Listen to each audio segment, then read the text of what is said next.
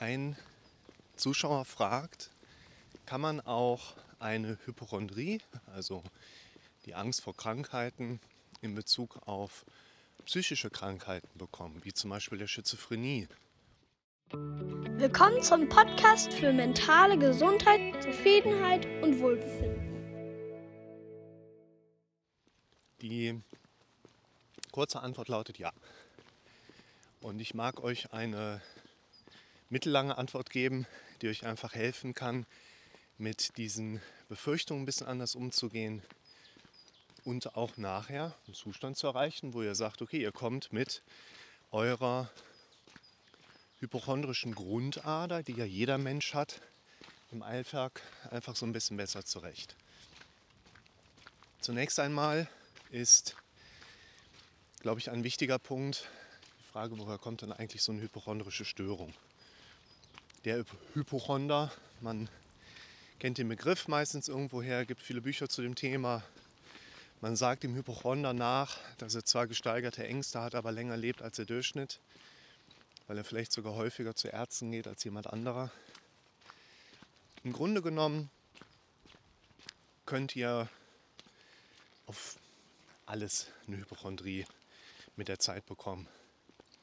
Warum ist das so? Unser Kopf glaubt nicht an, dass das richtig ist. Unser Kopf glaubt an das, was er am häufigsten gehört hat. Und das ist quasi wie so eine Spurrille auf der Autobahn. Es gibt keinen besonderen Grund, warum irgendwann mal ein erster LKW eine erste Spurrillenvertiefung in die Fahrbahndecke gezogen hat. Irgendwann ist die erste Vertiefung da.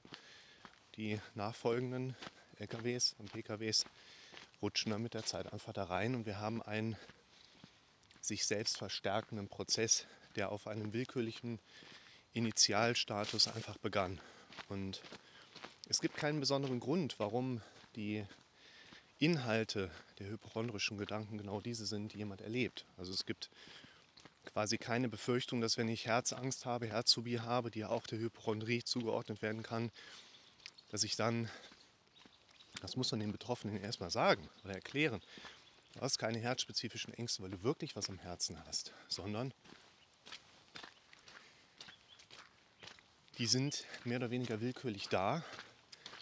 Und wir müssen lernen, mit diesem Impuls einfach so ein bisschen anders umzugehen, der ja im Prinzip lautet, ja, aber mein Kopf sagt ja, ich habe vielleicht doch was Organisches, ist da nicht dann vielleicht was dran? Auch mal ein Video zu gemacht. Ist es doch was Organisches? Und der Hintergrund, was da bei jemandem kommt, ist in dem Sinne eigentlich fast schon willkürlich. Warum ist das wichtig für uns? Naja, weil die Hypochondrie ist eine Diagnose, die typischerweise die Symptomatik beschreibt, aber nicht die Ursache. Wie bei allen anderen psychischen Störungen im Prinzip auch. Wir haben zum Beispiel ganz, ganz selten nur, dass jemand originär an einer Depression erkrankt und deshalb depressive Symptome bekommt. In den 80er, 90er Jahren hat man ja quasi schon psychopharmakologische Lecksteine überall aufgehangen, damit die Leute damit versorgt werden, weil ja im Prinzip jede depressive Störung als ja, intrinsisches System von sich aus heraus, endogen sagt man da, entstanden sein soll. Da hat man die Leute halt mit Medikamenten geflutet. Können wir mal machen. Was man heute war gar nicht so gut. Und die Leute erkranken in der Regel nicht an einer Depression und bekommen deshalb depressive, depressive Symptome. Es ist gemeinhin so, im ICD-10 steht nicht, wer an einer Depression erkrankt, bekommt folgende Symptome. Im ICD-10 steht, wer ausreichend Kriterien der folgenden Major- und Minor-Klassifikation erfüllt, bei dem können wir die Depressionsdiagnostik setzen. Das heißt, du bekommst keine Diagnose, womit die Ursache beschrieben wird. Du hast keine Hypochondrie und deshalb hypochondrische Ängste, sondern wir können dein Cluster, deine Muster, an Ängsten mit dem Begriff der Hypochondrie kennzeichnen. Und übrigens, ich verlinke euch das Video mal, wenn ich dran denke. Ich habe hier vor ungefähr einem Jahr ein Video gemacht, wo es um die Frage geht, äh, Heilpraktiker für Psychotherapie werden. Da stand ich da vorne im Holzstapel. Und dann könnte man das Video reinschauen, wie es damals hier aussah und wie es jetzt hier aussieht. Borkenkäfer. Und wäre also ein erster wichtiger Schritt. Warum ist bei einer hypochondrischen Störung die Inhaltsebene der Ängste mehr oder weniger erstmal egal? Weil die Diagnosestellung nicht die Ursache kennzeichnet und du hast nicht eine andere Hypochondrie, wenn du Herzangst hast oder auch Schizophrenie oder im Prinzip Verlassensängste. Es ist immer wieder der gleiche Modus, immer wieder das gleiche Muster.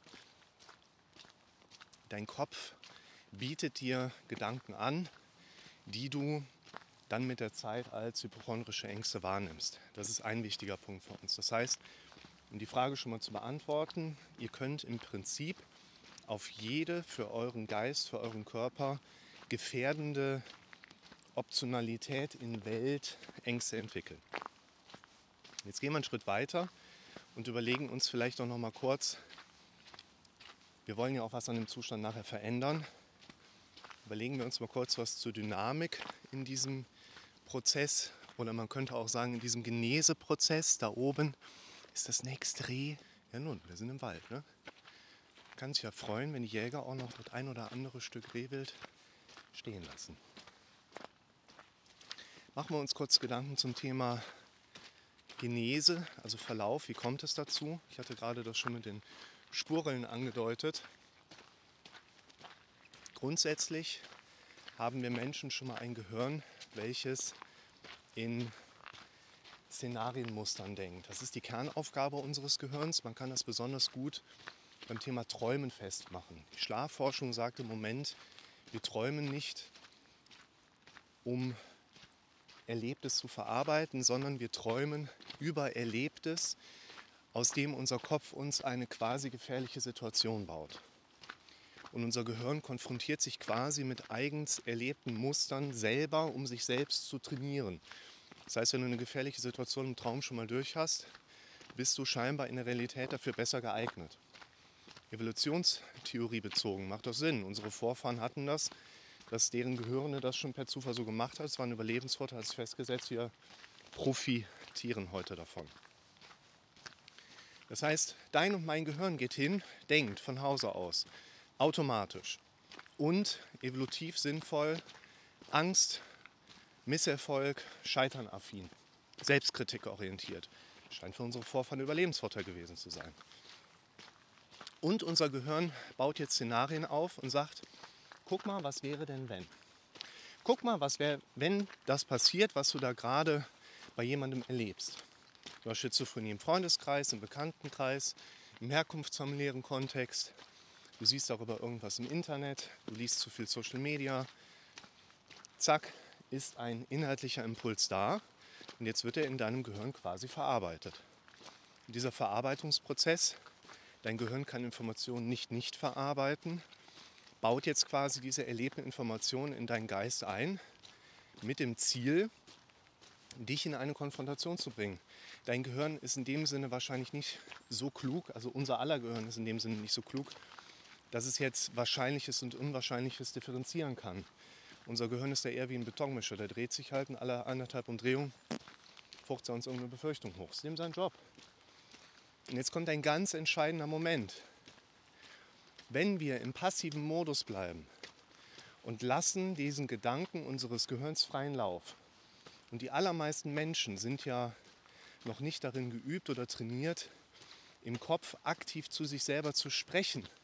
Die meisten Menschen haben noch gar nicht verstanden, dass sie quasi Tag ein, Tag aus immer eine Stimme im Kopf hören, die ihnen Leitung gibt, die ihnen Orientierung gibt, die aber auch diese ganzen negativen Inhalte mit da reinbringt und wir nicht lernen, mit uns selbst zu sprechen, fangt an, wirklich mit euch zu sprechen. Ich verlinke euch das. Gehe ich auch im Berg hoch. Dann können sich diese Gedanken festsetzen. Und der Prozess an der Basis ist quasi mehr oder weniger immer der gleiche. Wir bekommen irgendwann mal einen Impuls zu irgendwas durch irgendwie dann fangen wir an darüber nachzudenken, lassen die Gedanken stehen. Unser Gehirn macht das, was es soll.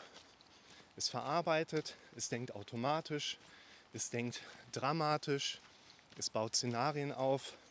Und wir in unserer heutigen Gesellschaft gehen fleißig arbeiten, aber ertragen, erdulden dann irgendwie diese Angstebene.